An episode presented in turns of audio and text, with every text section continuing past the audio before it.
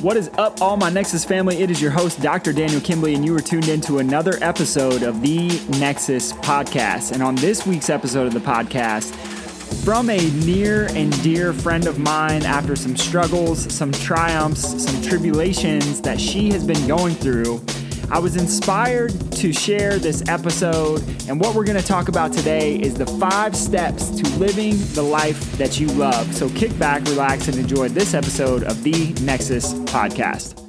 Before I start this conversation, I have to just preface this with these are five things that, in my opinion, are going to allow you to start living the life you love today. This list could be turned into 50 things or 100 things or 150 things, and it's not an all inclusive list by any means, but these were the top five things that I thought you could benefit the most from by hearing. And so, really, where this is coming from is I've seen a lot of people go through some, through some deep, dark struggles recently. And in supporting them, I started wondering and asking myself the question is like, how do we bring people back into the light?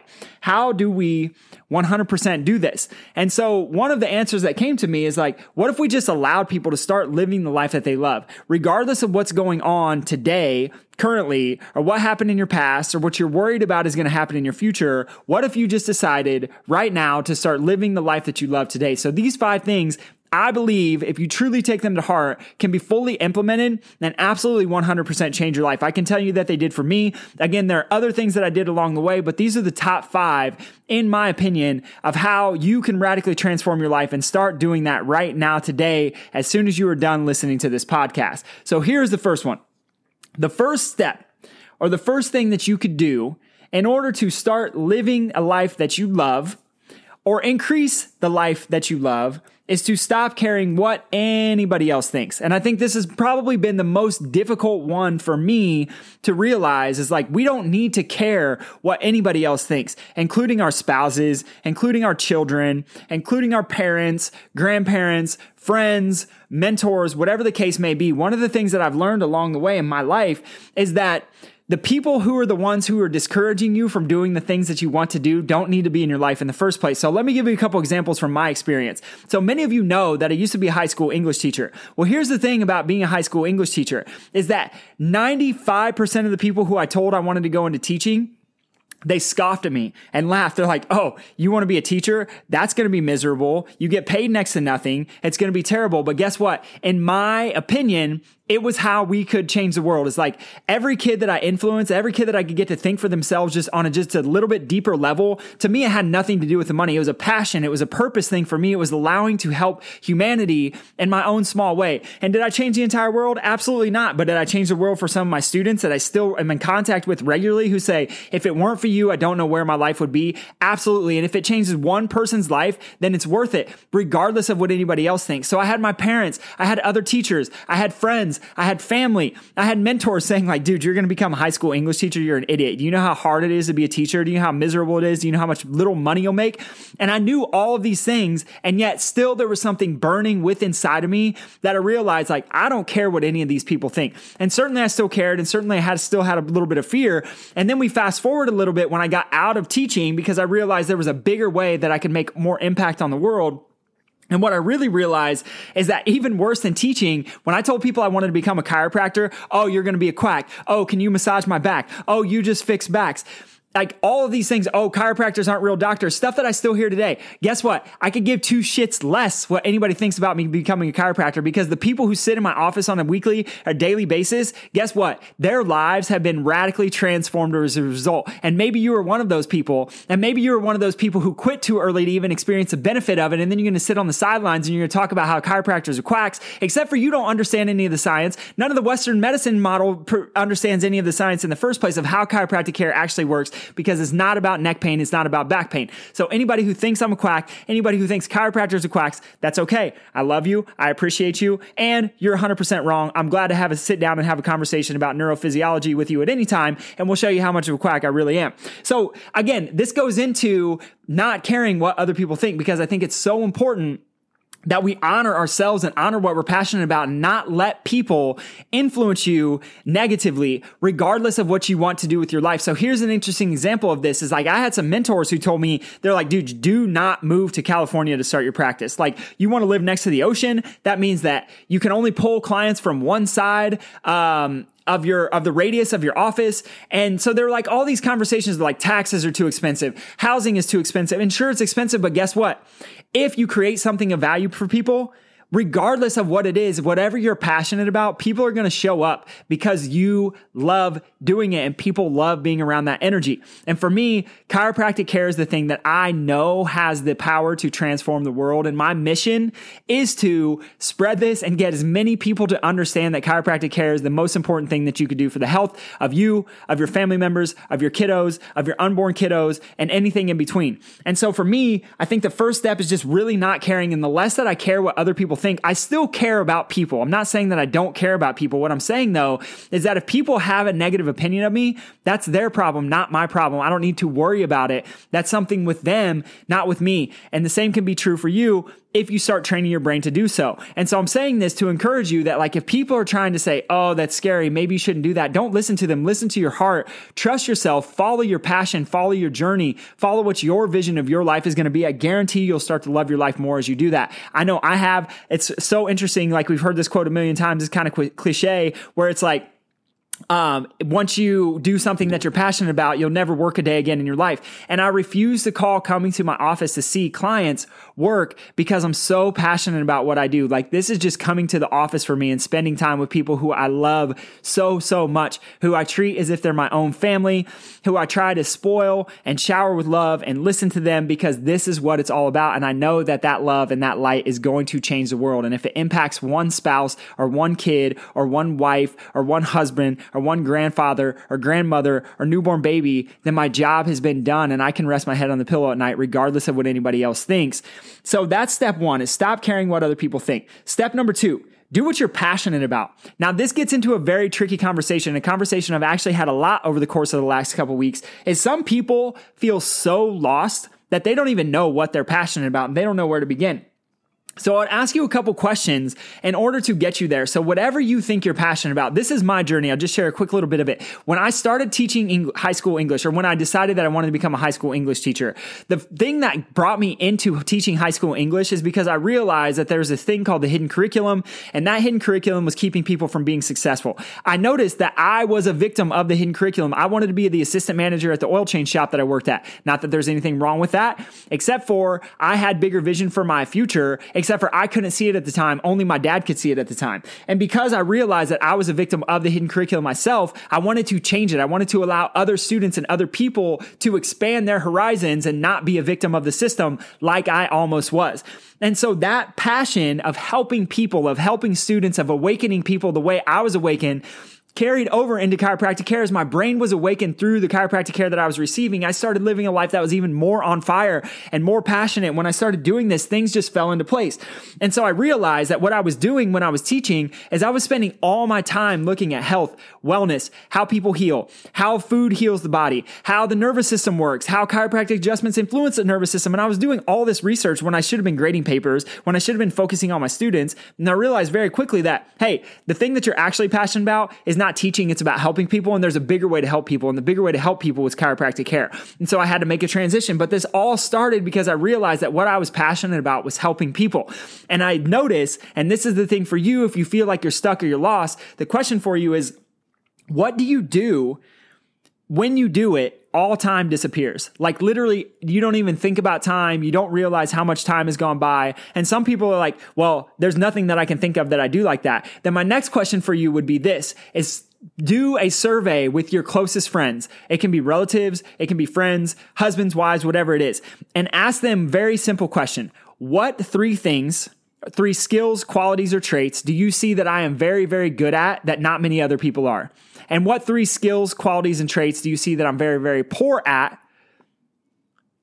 that other people may not see or that other people may not have. And when you answer those questions honestly and you get the answers from other people and you get their answers honestly, then what you will realize is that you can start to go after something that has to do with those skills, traits that you are very, very good at. Because what we're looking at is your unique ability to add value and bring light into other people's lives. Then it's different for everyone. Some people are great at speaking. Some people are great at doing videos. Some people are great at dance. Some people are great at coding computer programs and apps. So, and there's all these different skills that people have, and we're all different. We're all chemically, individually different. And so, as we have this chemical individuality, the same is true with our skills. And once we start to highlight the skills and we start to realize that, hey, I have this unique set of values that people see in me, like use those and transfer it into something that you're actually passionate about and start spending your time doing it and you'll notice more people will show up and want to listen to you. So do what you're passionate about. That's just the first couple steps. There's a lot more in that. This could be like a five hour long podcast if i shared everything in, in order to figure out how you're what you're passionate about but that's a start. So first thing what do you do that all time disappears? And then two, what are the three skills, qualities, traits that you're best at? And then what are the three skills, qualities, traits that you're worst at? And chase down those things that you're really, really good at and figure out what could you do to possibly transition if you're not in a place that you're happy. And this is the second step to living the life that you love.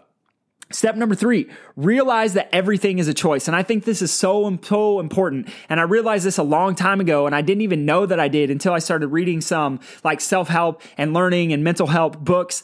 And I realized that, you know, everything that happens to us is a choice. And so, what I mean by this is like if somebody cuts me off in traffic and I get angry and I start cursing, and then it creates a uh, argument with me and my wife, is like I actually created all of that stress and tension. I created the argument with my wife. Why? Because I chose to get angry.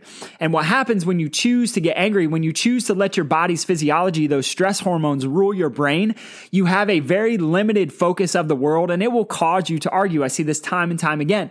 And so for me, it's one of these things where like I have a choice at any given moment on how I feel, how I think, how I react, and I carry that over and I just try to shed love. Now, there is a time there is a very distinct and important time when you should be shedding and using your dark energy and using it to empower and awaken people.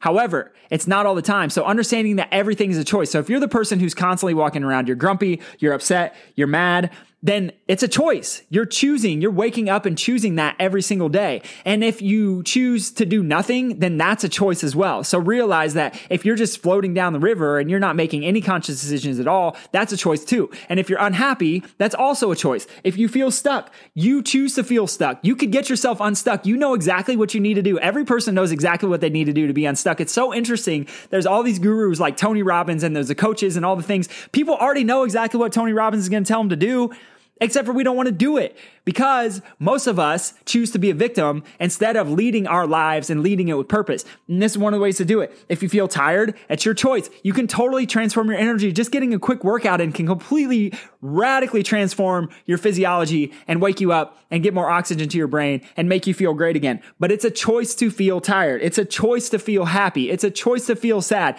It's a choice to say, oh, I have to go to the grocery store. It's such a dread to go to the grocery store. Instead of saying and choosing to say, oh, I'm so excited I get to go to the grocery store. I'm so grateful that there's so many great fruits and vegetables and organic stuff that we eat that I can get all in one place and I don't have to go hunt it. I don't have to go gather it. Like it's a choice. Everything that you look at in life is literally a choice. So when you start to realize that everything is a choice, you can choose differently at any point in time. And so I think this is super important for me. It certainly has been uh, for lots of people that I take care of as well as that they, when they realize that everything we do, every thought we think, every action we take, for the most part is a choice, you can start to radically transform your life and live a life that you love. Number four, and this one's a very important one as well. Number four, no one can save you. I just had a conversation with another client about this. Is like you, many of us, myself included in the past, was looking for the guru or the person who was going to walk and step into my life and save me and save me from my depression and save me from my unhappy relationship and save me from me being unhappy and unpassionate about teaching and save me from all of the things that I wanted to be saved from. But here's the thing.